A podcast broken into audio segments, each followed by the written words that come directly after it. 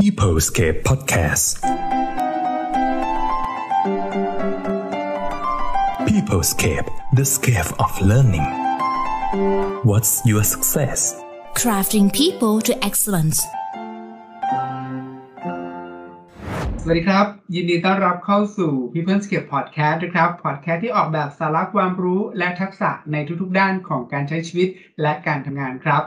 ในช่วงโควิด หรือว่าสถานการณ์ที่มีปัญหาในการทำงานหรือวิกฤตเศรษฐกิจแบบนี้นะครับเชื่อว่าหลาย ๆ คนคงประสบปัญหาอย่างหนักนะครับ บางคนก็ต้องล้มและก็ต้องเริ่มต้นใหม่นะครับ ทักษะที่มีความสำคัญมากๆกับทุกคนในปัจจุบันตอนนี้นะครับ เราเรียกว่าทักษะความสามารถในการฟื้นตัวหรือรีเซเลียนนะครับ เราเชื่อว่าถ้าวันนี้เราล้มและเราต้องลุกใหม่ และเราสามารถลุกได้เร็ว ลุกได้ก่อนคนอื่น เราก็จะเริ่มต้นได้เร็วกว่า แล้วก็สามารถที่จะประสบความสำเร็จขึ้นมาอีกครั้งหนึ่งได้นะครับ วันนี้เราจึงจะมาคุยกันทักษะของเดีเซเลียนหรือว่าทักษะของการล้มแล้วลุกนะครับ และท่านที่จะมาพูดคุยเรื่องนี้กับเรานะครับ เราได้รับเกียรติจากอาจารย์รัตตี้ครับ อาจารย์รัตนันเกลียวปฏินนท์นะครับ Certified Trainer and Learning Director Positive ครับ และตอนนี้นะครับผมก็อยู่กับอาจารย์รัตตี้แล้วนะครับ กับ People's Cape Podcast ของเรานะครับ อาจารย์ครับ สวัสดีครับ สวัสดีค่ะ สวัสดีค่ะ เดี๋ยววันนี้นะครับเท่าที่ผมได้กล่าวไว้แล้ว เดี๋ยวเราจะคุยกันเรื่องของความสามารถในการ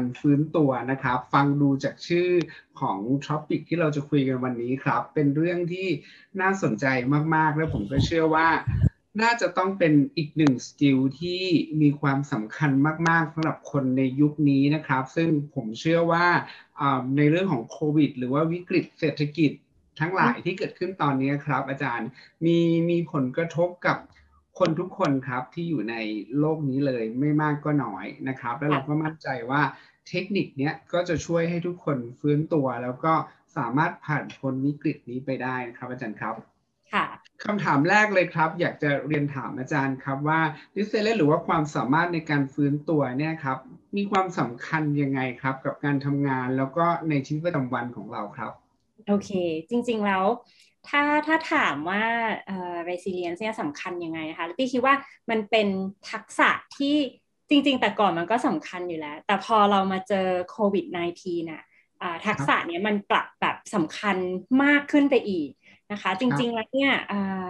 เมื่อปีที่แล้วเนาะในส่วนของ World Economic Forum เนี่ยเขาก็เหมือนมีการนะคะเขียนเนาะลงใน ตัวเว็บไซต์เขาอะเนาะว่าอุ้ยมันมีการเปลี่ยนแปลงนะคะในการทำงานประมาณ 5 อย่างเนาะแล้วก็หนึ่งนั้นเนี่ยมันเป็นเรื่องของการที่เราจะต้อง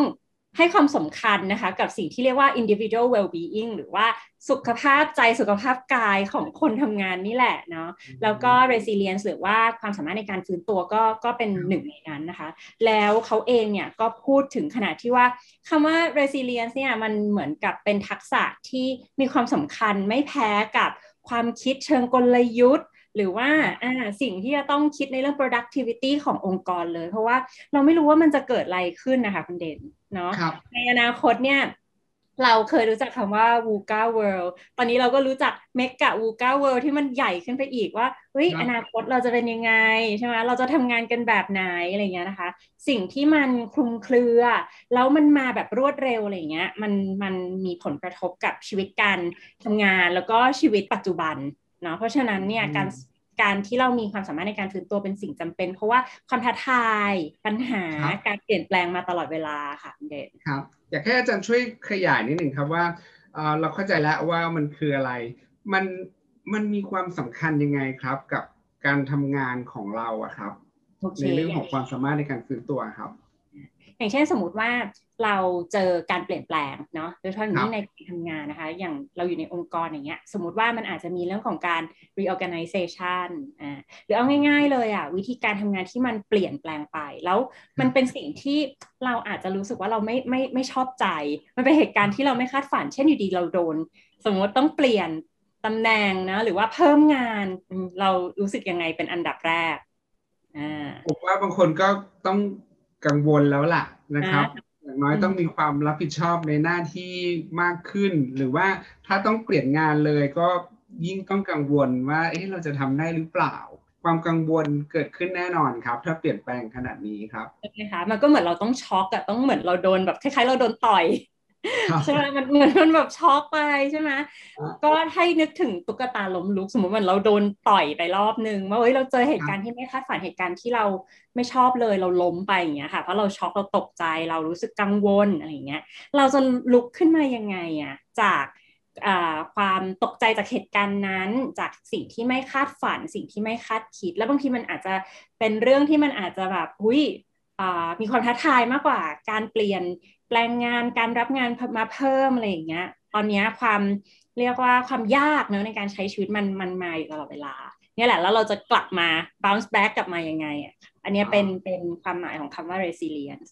แล้วอีกอีกอันนึงที่สำคัญอยากฝากไว้ก็คือ จริง ๆ เราเหมือนกับว่า สมมติว่าเรา bounce back กลับมาอยู่ในจุดเดิมใช่ไหมคะเราแบบว่ากระเด้งกลับมาอยู่ในจุดเดิมเนี่ยจริง ๆ แล้วเนี่ยความหมายของคำว่า resilience เนี่ยมี ความหมายมากกว่าแค่เรากลับมาอยู่ในจุดเดิมด้วยซ้ำแต่มันหมายความว่าเราต้องกลับมาแล้วเข้มแข็งกว่าเดิม เหมือนฟอร์มเหนือกว่าเดิมอย่างเงี้ยค่ะ คุณเด่นอ๋ออ่าหมายความว่าเราต้องต้องกลับมาด้วยการที่เราเอาบทเรียนอ่าครับจากประสบการณ์ที่ที่โอ้ยตอนแบบตอนนั้นฉันแบบว่าโหแบบทรมานต้องแบบปรับตัวต้องพยายามเอาบทเรียนตรงนั้นน่ะมาเป็นเหมือนกับอ่าเครื่องมือที่จะทำให้เราเติบโต แล้วก็ก้าวไปข้างหน้า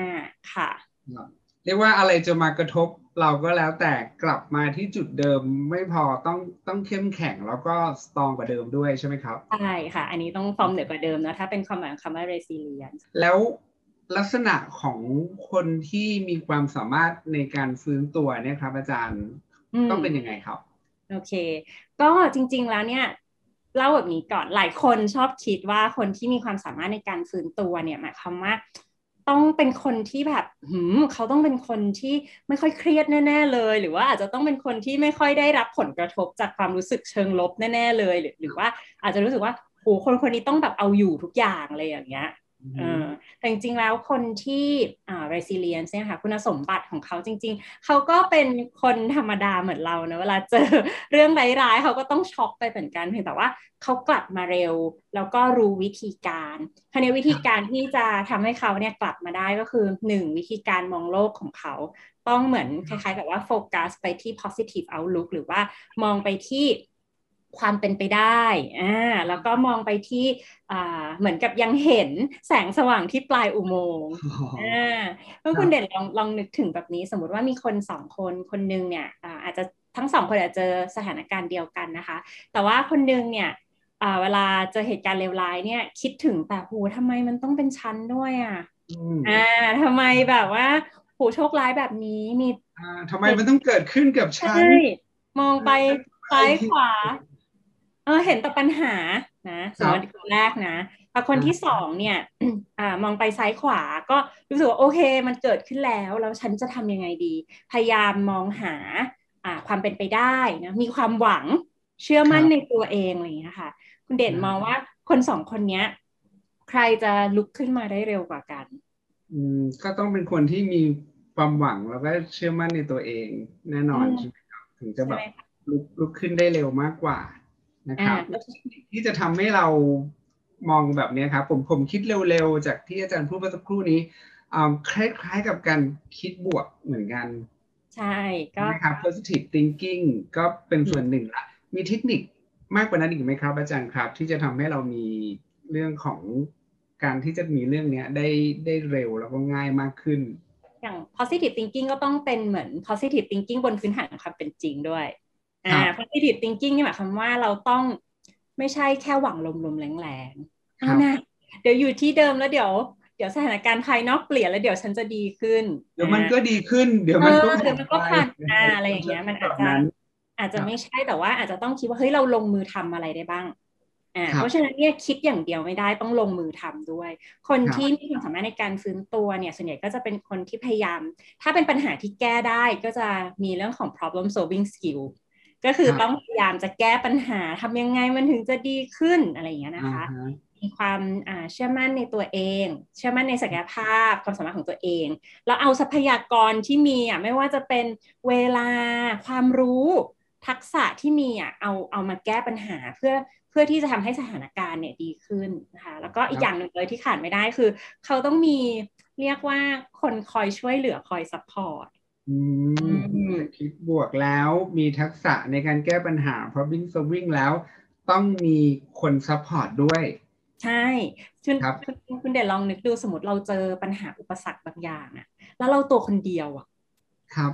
อ่ามันกัจะแบบเคว้งคว้างนะครับเนาะใช่ไหมแต่ว่าอันนี้เราแค่คิดง่าย ๆ ไม่ต้องไปพูดกันเรื่องจิตวิทยาก็ได้ แต่ว่าอีกคนนึงอะโหเขามีคนคอยแบบ ช่วยเขา หรืออย่างน้อยเขามีคนฟังเขาเวลาเขาเจอปัญหาครับ อ่านึกออกไหมคะเพราะฉะนั้นเนี่ยคนที่มีคนคอยช่วยเหลือ มีคนคอยให้กำลังใจเนาะเหมือนเขามีครับฟูกนุ่มๆอะเวลาเขาล้มอะมันก็เหมือนมีคนคอยแบบรับอยู่อย่างเงี้ย เพราะฉะนั้นเนี่ยในมุมของคนรอบข้างอะค่ะความร่วมมือ cooperation ต่างๆ เนี่ยเออสำคัญในการที่จะคนทำให้คนเราเนี่ยสามารถที่จะฟื้นตัวกลับมาได้เนาะโอเค มีคนคอย support นะครับ ให้คำปรึกษาให้กำลังใจนะครับ ก็จะ ทำให้เราทำเรื่องนี้ได้ดีมากขึ้นด้วยค่ะนะครับคือคือสำคัญเราต้องลงทุนในความสัมพันธ์อันนั้นมาตั้งแต่แรกอืมอ่าครับผมใช่ไหมคะ เพราะว่าถ้าเราไม่เคย support ใครเลย ไม่ได้แบบ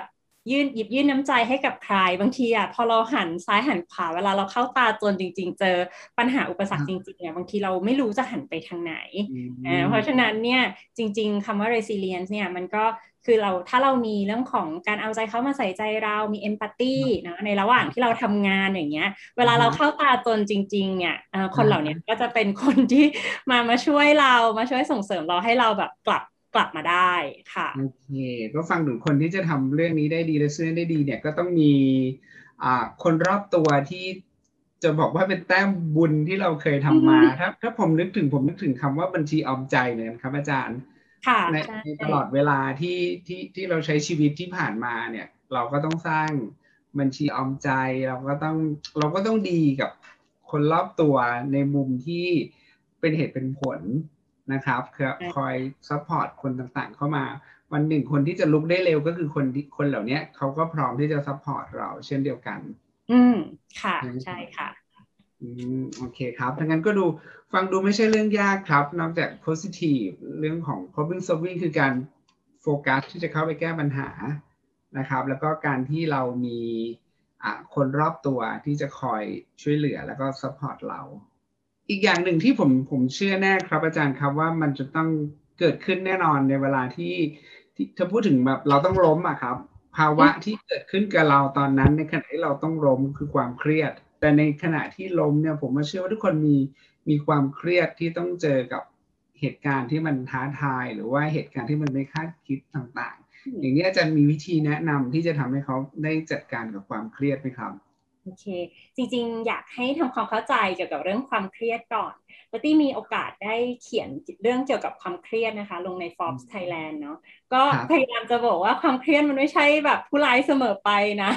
มันมีครัข้อบดีของมันถ้าเราทำความเข้าใจมันได้อย่างถูกต้องคือหนึ่งเลยสมมติเวลาที่เราที่เราเครียดเนี่ยลองครับพยายามปรับความเครียดนั้นน่ะให้มันเป็นสิ่งที่เรียกว่า good stress อ่าก็คือความเครียดที่ดีที่อ่ามัมันจะมาผลัก ดันเราอ่าครัให้บก้าวไปข้างหน้า ถามว่าคุณเด่นเคยมีภาวะแบบนี้ไหมคะว่าแบบเฮ้ยแบบไฟลนก้นแล้วแล้วอยู่ดีๆ ก็แบบคิดงานออก โอ้โหโอ้เป็นบ่อยมากครับ พอพอจวนจะถึงเวลาเนี่ยเหมือนสมองแบบทำงานได้ได้ดีมากแล้วก็คิดอะไรได้เร็วนะคอืรับมไหลลื่นใช่ไหมคะเนี่ยใช่ใช่ครับอันนี้ก็อถามว่าเครียดนิดนิดๆไหมก็เครียดนะครับ ใช่ไหมรับคะอ่าแต่ว่า กลับยังทำงานได้ดี เพราะว่าอะไรเพราะว่าความเครียดอันเนี้ยมันกลายเป็นพลังมันคือ good stress ที่ผลักดันคุณเด่น แต่เราจะมี good stress ได้ยังไง ก็ต้องมีความ balance กัน ก็คือมีความอ่าเขาเรียกสมดุลกัน ระหว่างความเครียด ใช่ไหมความต้องการว่าอุ้ยงานต้องเสร็จภายในดีไทม์เท่านี้กับความสามารถมันต้องแบบเขย่งเขย่งกัน balance กันประมาณหนึ่งครับอ่าคุณเด่นถึงจะรู้สึกว่า โหนี่แหละเป็นภาวะที่ลื่นไหล แต่ถ้าเมื่อไหร่ก็ตาม ความเครียดเยอะกว่าความสามารถและทักษะและเวลา หรือทรัพยากรที่มีเยอะๆเขย่งกันแบบเนี้ยคราวเนี้ยอันเนี้ยจะเป็น stress ที่ที่เราต้องจัดการละอ่านะคะครับเพราะว่ามันจะไม่ช่วยผลักดันให้เราก้าวไปข้างหน้าละ มันจะมีความเครียดที่ปริมาณมากแล้วบางทีทำให้เราคิดไม่ออกเนาะเพราะว่ามันอาจจะมีปริมาณที่เยอะเกินไป แล้วก็จำเป็นที่จะต้องจัดการ แต่ละคนมีวิธีการไม่เหมือนกันนะคะแต่ว่าสิ่งที่แนะนำนะโดยเฉพาะอย่างยิ่งเวลาที่เราทำงานครัเราบออกจาก break pattern ก็คือเช่น สมมติเรานั่งทำแล้วแบบโหนานมากแล้วมันคิดไม่ออกมันเครียดมากนะลองเปลี่ยนอิริยาบถเดินออกไปเอ่อดื่มน้ำอ่า หรือเดินออกไปเห็นพื้นที่สีเขียวที่คอนโดอะไรอย่างเงี้ยหรือบางทีเราเสพข่าวอ่าดูโซเชียลดูคลิปอะไรบ้างอ่าคือเราครับต้องมีการตระหนักรู้ก่อนว่าเฮ้ยหนึ่งตอนนี้เราเครียดแล้วนะ ความครับคิดเชิงลบมาแล้วอารมณ์เชิงลบมาแล้วสังเกตยังไงบางทีเครียดมากๆ เริ่มปวดหัว หรือถ้าเราอ่านอ่านอะไรไปหรือทำงานไป เพื่อนร่วมงานตอบอีเมลมาเฮ้ยฉันเริ่มโกรธใจฉันเริ่มเต้นแรง ครับอ่าเราเริ่มสามารถสังเกตอารมณ์อ่าเราได้อะค่ะว่ามันครับเริ่มพาเราเข้าไปสู่ภาวะที่ทำให้เราเครียดแล้ว เราก็ต้องออกจากตรงนั้น เช่นอะวางมือถือแล้วนะ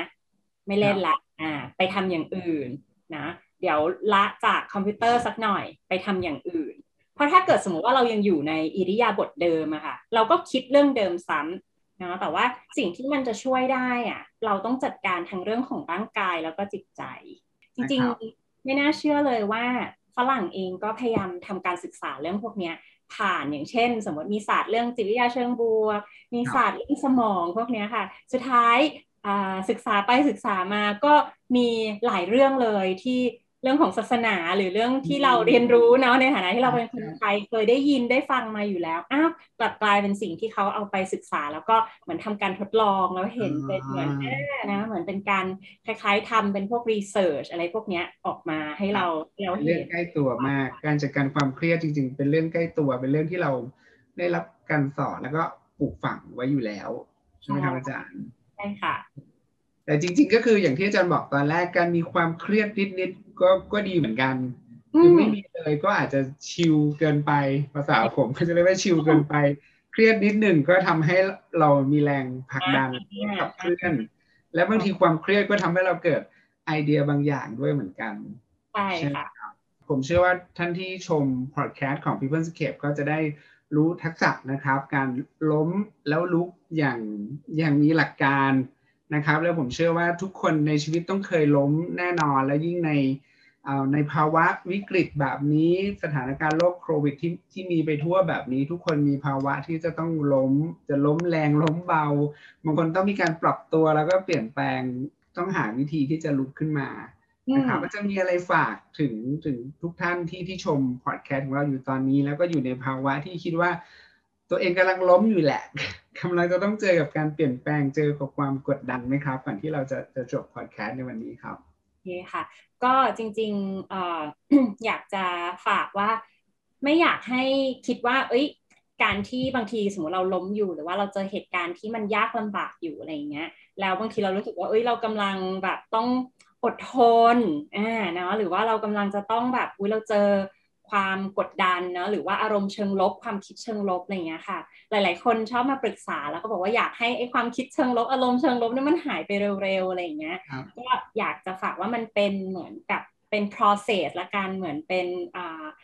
สิ่งที่เราต้องผ่าน ถ้าเราอยากที่จะเติบโตเหมือนเราต้องแบบผ่านเรื่องยากอย่างเงี้ย เพราะฉะนั้นเนี่ยใครก็ตามที่ยังอยู่ในภาวะแบบนี้ก็เป็น process หนึ่งที่เรากำลังจะก้าวผ่านเพื่อเราจะค่อยๆ ดีขึ้น ค่อยๆอ่าเรียกว่าฟื้นตัวนะคะ กลับไปสู่ภาวะปกติ แล้วก็เอาสิ่งที่เรียนรู้ตรงนั้นแหละมาต่อยอดและทำให้เราเนี่ยสามารถที่จะพัฒนาเนาะแล้วก็